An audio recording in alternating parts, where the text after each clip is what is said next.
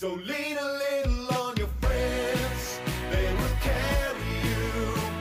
Shelter from the stormy nights. Lean a little on your friends, they will guide you through. You know you're gonna be alright. Welcome back to Banter Banter, where we just couldn't help ourselves and needed to take a moment to dive into an old moment we've had in the past. Let's just get into it and drive ourselves down to the trailer park.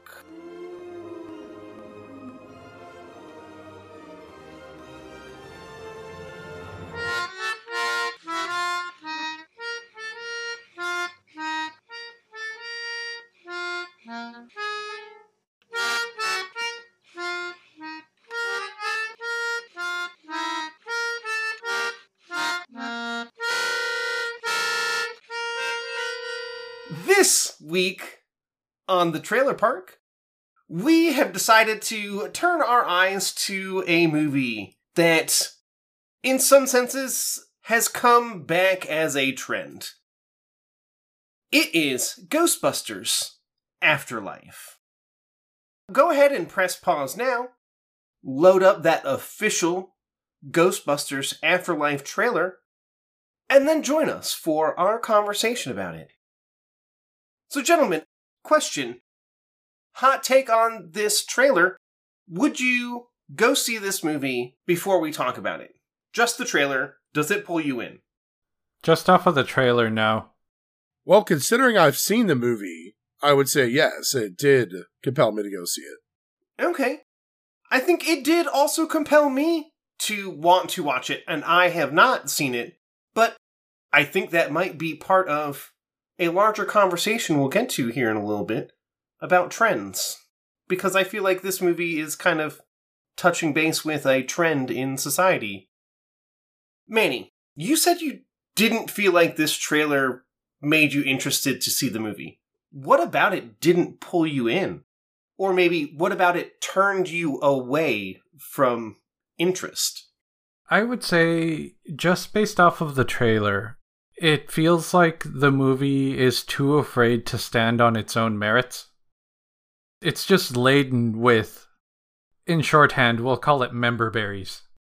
Oh, so a good old thick heaping of nostalgia? You remember Ecto 1? Oh, I remember.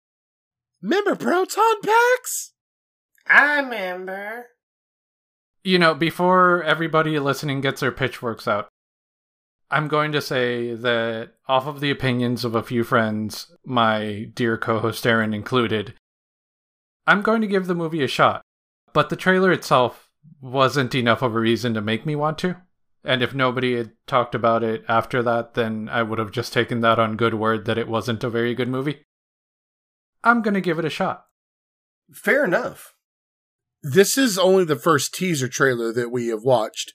There are actually more trailers out there that kind of give a better idea of what's going on. And I understand what you say about the film being too afraid to stand on its own merits, especially with that monologue from Peter Venkman from the first film that plays kind of in the last third of the trailer.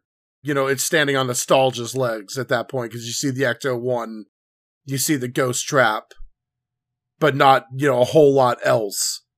But once you watch the other trailers, you will get a taste of kind of what's going on. Yes, I have seen the other trailers. I would say they were better, but I suppose that's not what we're here to discuss. I will throw my two cents in. I think because of a few of the faces I saw in the trailer, I was pulled in. I'm interested in seeing the actor Finn Wolfhard. I might be mispronouncing his name.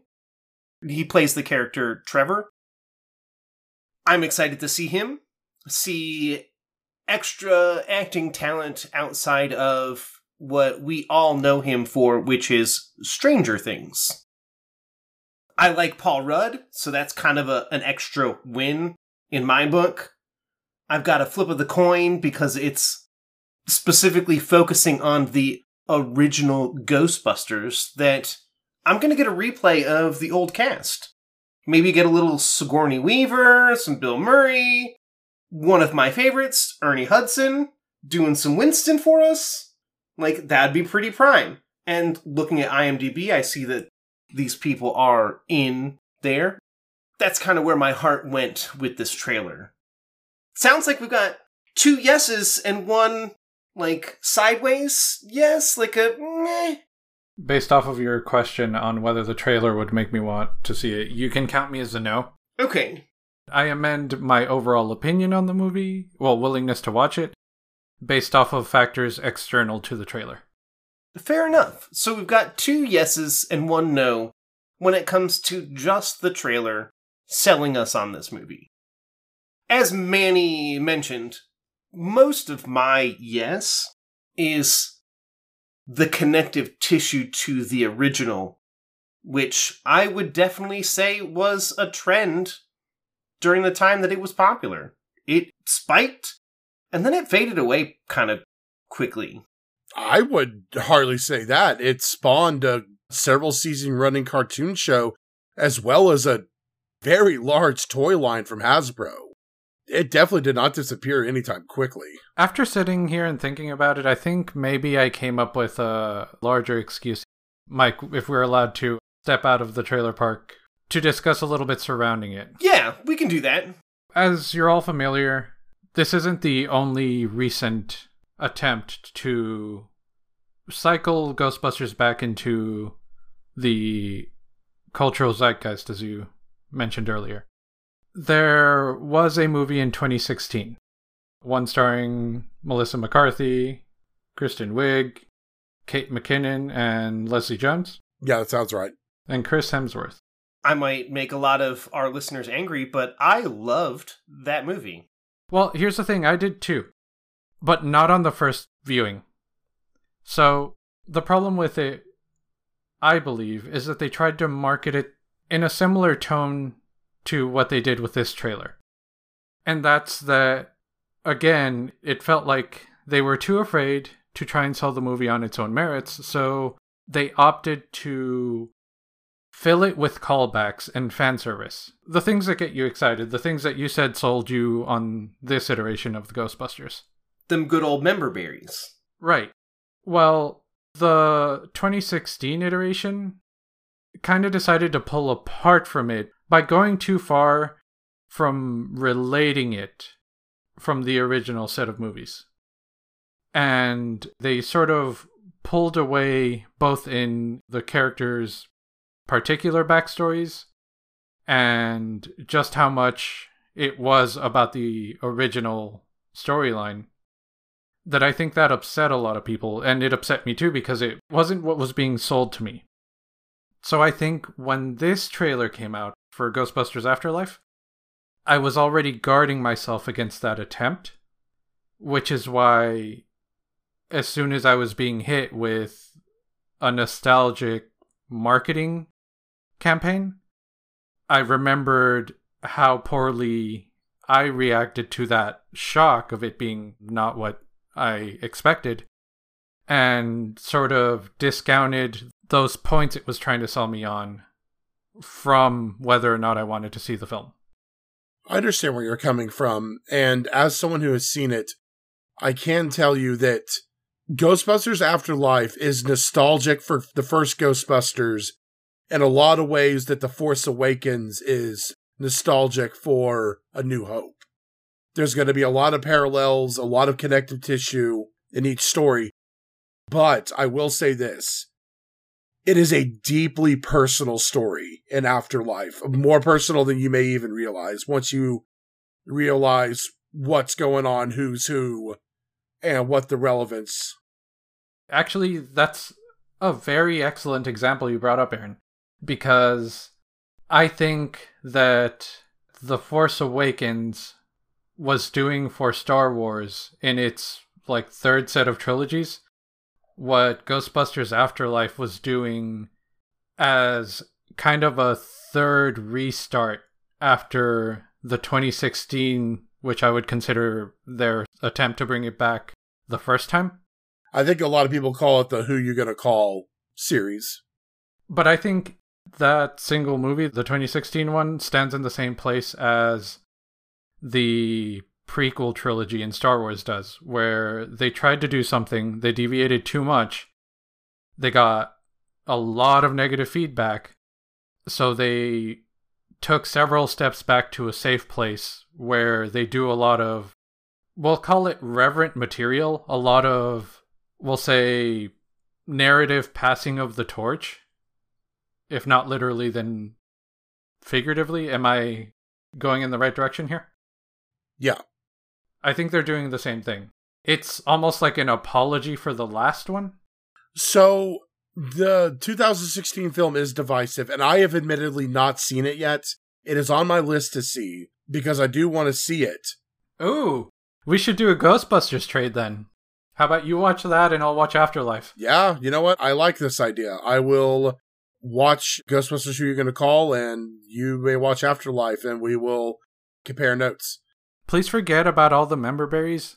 If anything, trick yourself for a moment that this isn't even a Ghostbusters film. Just take it as its own sci fi action comedy thing, and it works really well.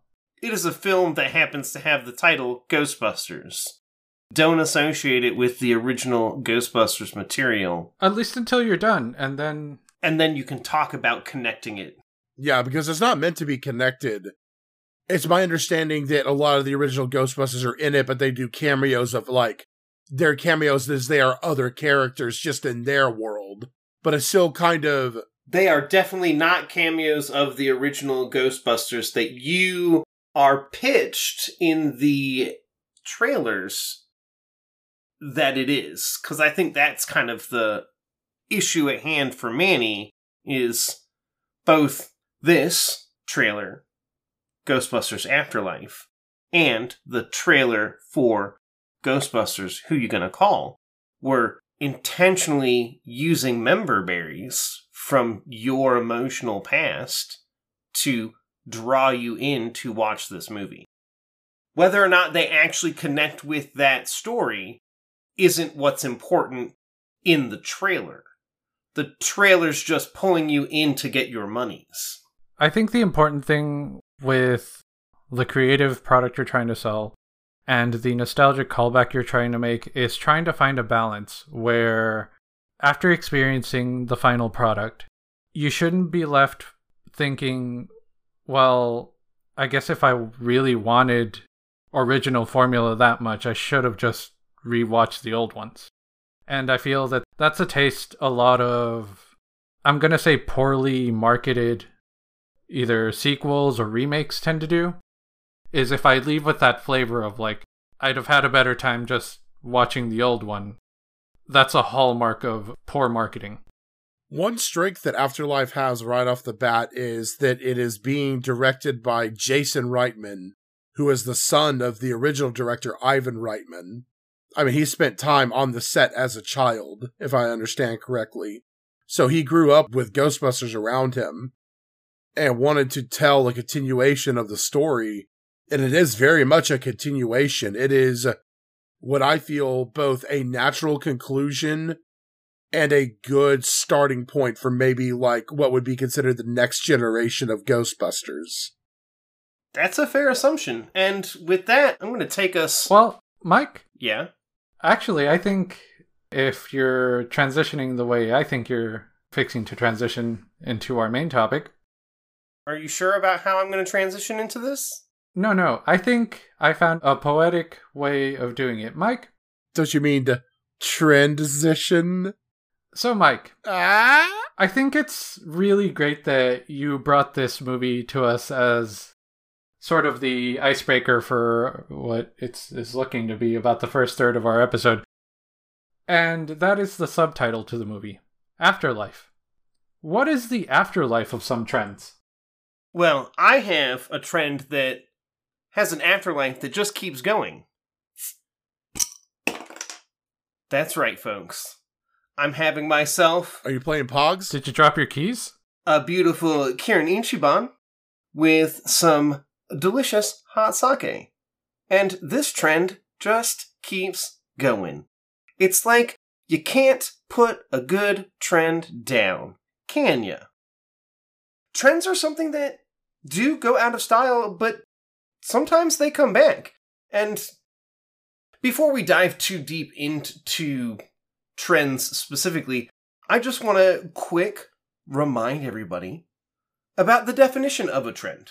A trend is a change or development in a general direction or a topic, something that comes into society and becomes popular for a certain amount of time and then fades away. Whether that time is two years, five years, ten years, that's not what's important. It's something that comes into a certain cultural group, becomes popular, expands, and then fades away. And sometimes those trends come back. Whether it be a bad fashion trend or a great fashion trend. Something you loved or, oh man, something you hated. Today, what we're going to talk about is some trends from our past that have either fortunately or unfortunately come back into popularity. Guys, do you have any off the top of your head that you feel have happened in the past year or two as a trend that has come back into style that you remember maybe from early childhood, the 90s, the aughts, the 10s? We've got several decades to work with here. And trends don't necessarily function in a reoccurring concept. Trends from several decades can become popular all in one decade without issues, breaking any trends, breaking any breaking any trends. Oh, I get it. For me personally, I've always tended to walk to the beat of my own drum. I don't often pay attention to what's currently in or trending. Whenever I get on YouTube or Twitter, there are specific buttons that you can press that will show you what is currently trending, either on social media platforms from someone's tweets or a video that's trending. I didn't even hit that because to me, it's kind of like I'll discover what I like, and maybe sometimes by accident or by searching. you mean like Ghostbusters Afterlife? Coming back into a trend after being out of a trend for a while? Are you talking about trends as in movie series that have not had installments for a while that end up coming back years later for another shot at trying to put the Is it a trend? You're trying to create a finite definition, and I'm just using trends. Fashion, music, style, vehicle shape. Is it something that you remember from your past? And like it's regaining traction now? Argue semantics with banter banter. right. Trends are rooted in entertainment. So basically think of this surge of Capitalism as a oh god. capitalism? I know. No. Abort. It's rooted in capitalism, but across I mean, yeah, it's all rooted in capitalism. to a degree. Yeah, I think success is also another word I would use. Maybe. I don't know, capitalism leaves such a bad taste in most people's mouths. And while it definitely does exist and is definitely wielded incorrectly, I think it's also wielded correctly in a lot of instances. So, but that's probably a conversation for another time. like a four month conversation. Oh, gee whiz. I don't know if I have that much steam. I could dig into capitalism so bad. You know what, Mike? I don't even doubt it. You could probably write a book on it, if I'm being honest. I could become a mining conglomerate off of the digging into capitalism that I'd a capitalist. throw onto a coal fire and then sell the energy. Mike, capitalist miner. He talks about capitalists that can't drink yet. Because he's a miner. Although I like those puns, I would like to legally state I am not a minor and have purchased all of my alcohol legally. I'm surprised you haven't cracked one open on this episode yet. He did. It was when he dropped his keys. Oh, that's right. It was my transition. I thought he was playing Pogs. No, there was a nice of the bottle that I opened because Kirin Ichiban that I currently have is in a glass bottle and not a. man, you did say Kirin Ichiban. And oh man, I put that as close to the mic as I so could. to hop back on when you said you were drinking hot sake, I just started kind of like singing to myself, "Hot sake, check it and see. I've got blood alcohol of 0.03. so while you guys are going on your tirade, We doing like Weird Al songs now because that's definitely a trend That is was gold. super popular. That is and gold. Has kind of come back. Whatever you're selling, I'm buying, Aaron. Yeah, yeah. The rest of my album come out later this year of my Mike's drinking. I'm going to call the album Mike's Drinking Habits. to get back on topic, since trends are rooted in entertainment, yeah, we will see things like, you know, movie series coming back years later, or look at the influx of 80s culture that is impacted some modern properties. Like, look at Stranger Things. That show is so 80s filled. I mean, one, it takes place in the 80s. The 80s as a setting has become so appealing to people because of many of the trends and that were in the entertainment industry that existed back then. Trends, when they come back, time difference between the trend's repopularization and its original popularity is not necessarily a correlation, so every trend does not come back at the same time. Right. I would say, like, as far as fashion went, I was never really on any of those trend trains. Here's a good example JNCO jeans. While they did look comfortable because I love baggy clothing, not like so baggy if I fell out of an airplane, I'd probably land safely, but, you know, something that's not hugging my thighs and my legs. Wait, were skin tight jeans popular earlier than current? I believe the baggy clothes of the 90s was a reaction to the tighter clothes of the early 80s and 70s. I was about to say, especially the 70s, I want to say, like the late 60s, early 70s. Follow up question Aaron, are people wearing 42 bottom JNCOs in your town? They are not, but I have seen at least Hulk Hogan wearing them. well, we can't call Hulk Hogan a trendsetter currently. I feel like he's aged out. As we all will. Yeah. If The Rock was wearing them, I think you're touching a little closer to like second base at that. All right, now listen. If Dwayne J started wearing them, I might have to give JNCO jeans a second look through. If they're good for my Rocky J, then they got to be good for me. Rocky's also a jean brand, mostly for women, I believe. Rocky is also a movie trend that has at least attempted to return recently. That's very true with Creed.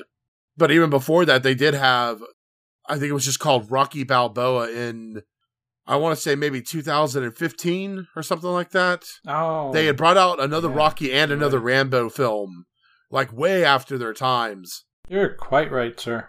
Yeah, it's just like, I don't know. I feel like here's a trend cashing in on nostalgia. I wouldn't call that a trend, but a business model. Business models can be trends, though. But I think it sometimes does feed back into creating a trend. Absolutely. But the business model is to make money, and then they will literally throw any old timey spaghetti against the wall. Here's the separation I would make. Sometimes I think they will hop onto trends as they see them occurring, but other times they try to manufacture that trend. sure. And the manufacturing's the one where it does not normally work. I don't know. Y'all are really into that Ghostbusters film. I mean, I it's really good. I mean, I won't oversell it, but it's really good. Now, Manny, you're bringing up the Ghostbusters movie, and as you said, I enjoyed the second, well, the all female cast. And I think the all female cast one, which came out in 2016, is close enough to this one that I think I'm enjoying that one enough that I'm willing to give this one prospect. But I do have some, as you mentioned, trend worthy member berries that are also adding into the mix. But I'm a curious individual. I try to take things at face value and then complain about the capitalism afterwards. it wouldn't be you. Okay, I might complain about the capitalism in advance. Spitting nails and sipping IPAs. I will also give some of my money to them because it might be worth it. 99 cents isn't that bad to throw away to find out if something's good or crap. You guys do have access to a marvelous dollar cinema, and I do recommend taking advantage of it. But I will say, had you not had that, that Ghostbusters Afterlife is worth the full ticket price. I'm talking evening showing price. I guess another one, since we were going through the list, I was recalling the newest entry to Halo that just came out sort of brought it back into popularity, albeit a little bit limited.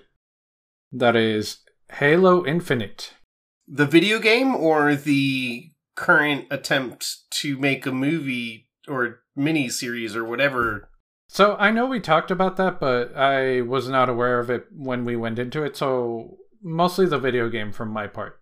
I have only seen random trailers from Paramount Plus, which are basically their shitty capitalistic attempt at convincing me to buy their streaming service on top of the all the ones I already have. Man, dude, you're on fire tonight. Someone grab a fire extinguisher, please. I agree, but I was talking about the video game. I have not played it, and I have not actually seen any trailers for it.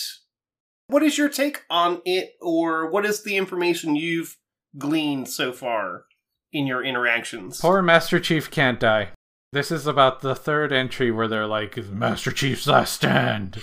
and then it ends on this dramatic, like, cliffhanger note of, like, oh, did he die? Did he sacrifice himself for the good of all the Haloans? So, how many times has Master Chief pretended to be Colonel Mustard? Since Halo 3. So, since the third take of the video game, I didn't get past the second one. Halo 3 was supposed to be his, you know, final stand. That was supposed to be the swan song, and it was so good too. Do y'all remember the ending? No, I haven't played it. Yeah, it was a good ending. It was so hard. Like I cried. Like basically, here's. The, are you ever gonna play it, Mike? No, I will never play it. All right, here we go. Here we go. Just real quick. If you spoil it, I will reach through this microphone What? and strangle you. It's okay, Aaron. Whenever we decide to do some Let's Play ventures for Banter Banter, All right. we can make sure that no matter which one of us plays Halo, that we drag Mike along as player two. Okay, that sounds good. It's a mandate. You can tell me the ending. I'm not going to be upset. Okay. There are some things that happen in throughout the series of Halo that really makes you question John's mortality and whether or not he actually is. He's clearly an android, and we all know if it. I am not mistaken, it's either in the first, the second game or the third game. I think it's the second game where you basically plummet from space and land and make a crater. Like you go through the atmosphere, you land and make a crater, and then some sort of like high ranking admiral or it wasn't Keyes, it was somebody else. It was a guy voiced by Ron Perlman. I do remember that. He was like, Why do you always jump? One of these days you're going to run into something or you're going to land into something as stubborn as you are. And I was like, Wow, that's a good line. yeah, you mean another Master Chief that the military paid $7 billion to get two of? When an unstoppable Master Chief hits an immovable Master Chief, that's when you divide by zero. That's when you get the next Halo video game. That reach. That's right, because there's more than one Spartan. Ha ha! Because, boy, are we reaching. So the story kind of left after three, and then they brought him back for four canonically, and then they did five, and then Infinite is kind of the sixth installment directly in the Master Chief storyline. Correct. Because five was Guardians, I believe. Right. There was Guardians. There was ODST.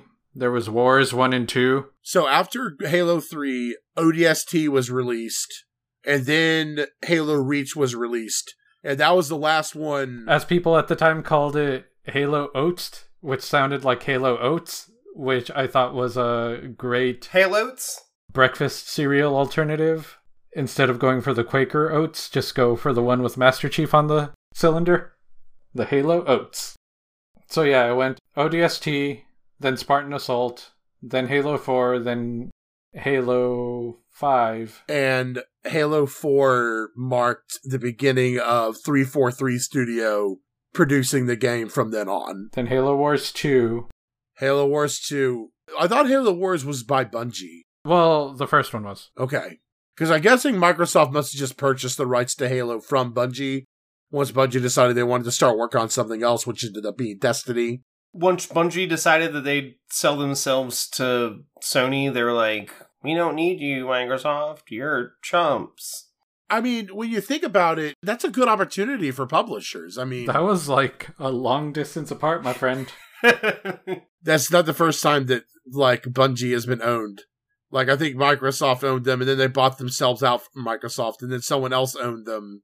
Was it Activision who owned them, or EA? Ooh, who knows nowadays with all these conglomerates recombining to form exactly. That's what I'm saying. to form the Serpentera that will crush us all. They bought themselves out again, but from what I've read, like Bungie is very excited because they say that SIE has always treated them with like an overwhelming amount of respect. It gives them the tools they need, but the freedom to still be them and like what makes Bungie's heart beat or something. It was something that the CEO of Bungie was saying. It was very heartfelt in their public letter to people saying that they were now under the SIE family. And they were like, "Yeah, but what's that black eye from?" And they were like, "Oh, I uh I fell down some stairs." Wow, we really got into the weeds. Manny, I want to pull us back out of the weeds and have you quickly tell us a trend that you have seen come back into popular culture that you either liked or didn't like. I thought that was the last 12 minutes that we just used. Halo was the thing that you didn't like? Yeah, I think mechanically it's doing fine, but they should have moved on from Master Chief. Gentlemen, what I would like you to both do with me at the same moment grab that magic eight ball that is sitting in front of you. Oh, there is an eight ball sitting in front of me. Look at that. Now pick it up. Give it a good. There's a pro controller here. Does will that count?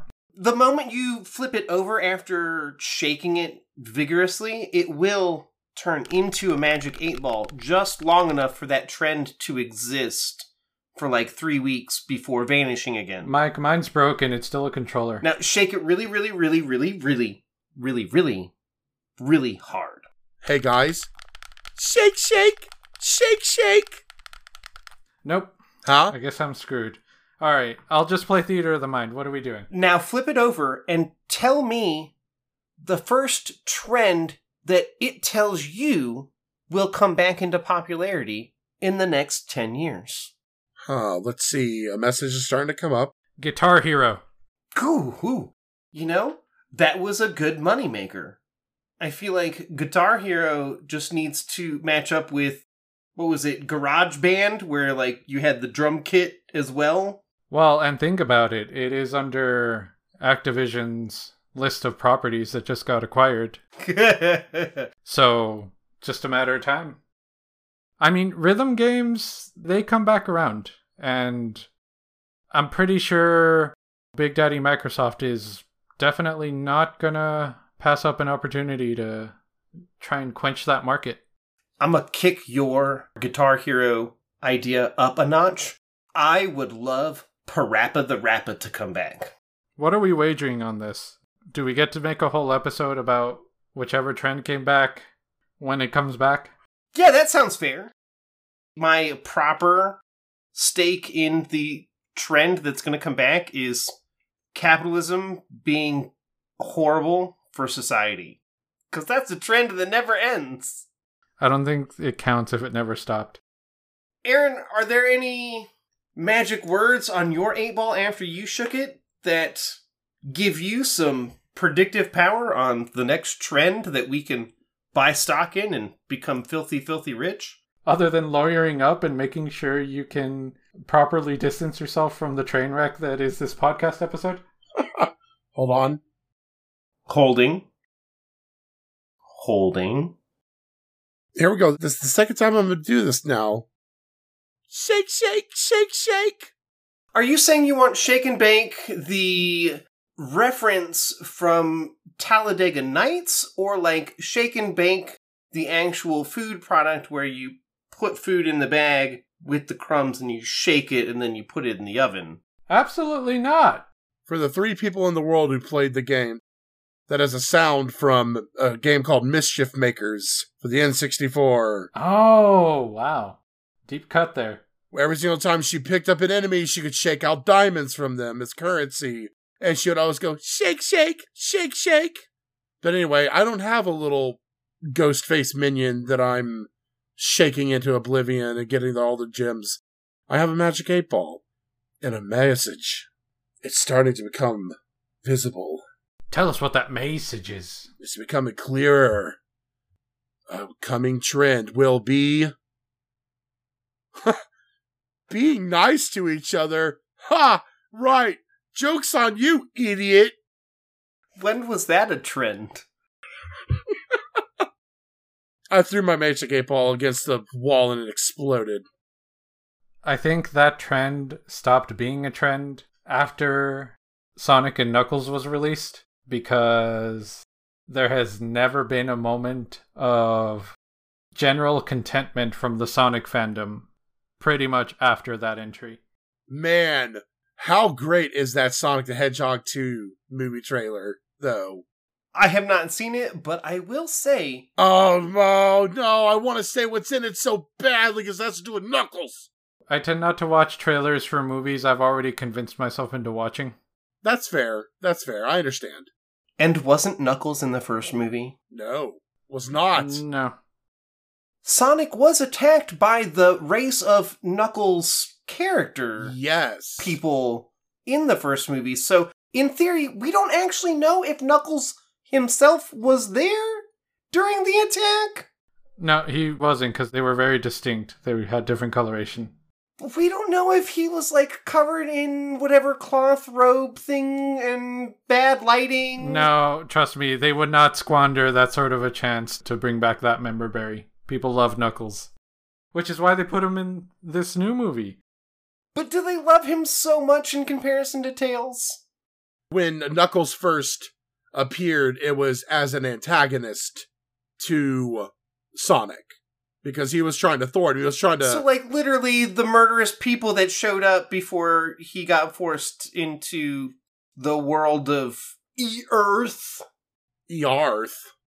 Mechanically, he basically serves the role of the foil to Sonic's protagonist, where the most common examples for those who view anime are the rival character, like Vegeta. The I'm a real big tough guy and can't nobody beat you except me. And then the hero's about to get beaten by a bigger villain. He's like, No, that's for me. You see that rump over there? That's mine. I'm supposed to get it. Get it. Well, before we get into any more Sonic, let's just say, audience, come join us next episode when we sit down and actually discuss the first Sonic movie that came out in 2020. I do have one closing thing I would like to say on our topic of trends. Manny, a little while ago, you posed the question What is the afterlife of trends? And I have an answer for you. Because of how All trends go to heaven. all trends go to heaven. That's right. Don Bluth said so. The word of our Lord and Savior, Don Bluth. Because of the cyclicalness of the conversation and how it also touched on other phenomenon that we feel, I think the afterlife of trends is nostalgia Fair enough. because we gain those memories, the member berries of that trend, and we hold them dear to our heart. Which is why when we see something that's close to our heart make a resurgence. That's why it always gives us those warm nostalgia fuzzies inside. Now that Aaron has defined how banter banter is literally nostalgia, seeing as how we do sit at the corner of reality, Um, nostalgia and reality. So, everyone, thanks for listening to another Banter Banter. On this, our very, very last episode, before we delve into Sonic again. Don't forget to hit us up on our socials. tweet at us what themes or trends that you want to see come back or don't want to see come back. Don't forget, whether you love us or hate us, go ahead and rate us. Mash that subscribe button with two or three clicks. No need to get aggressive. And as always, take care of your health, both mental and physical. Don't forget to wear a mask. Wash your hands. Don't touch your face. And please, do not be on fire. And get those shots if you're able to. or the booster. Go join our Banter Bantercast Facebook page. Share some Mike facts with us on Twitter at banter underscore cast, or individually at Brogar, C R E for Manny, Aaron at 8 Bit Wizard, the 8 is Roman numerical, and me at Mike 8 Time. That's the number 8. This season's cover art is brought to us by Bobbins and Goblins. And the fourth season intro and outro song is Friends, created by Miracle of Sound. Go check out this and many more songs from the artist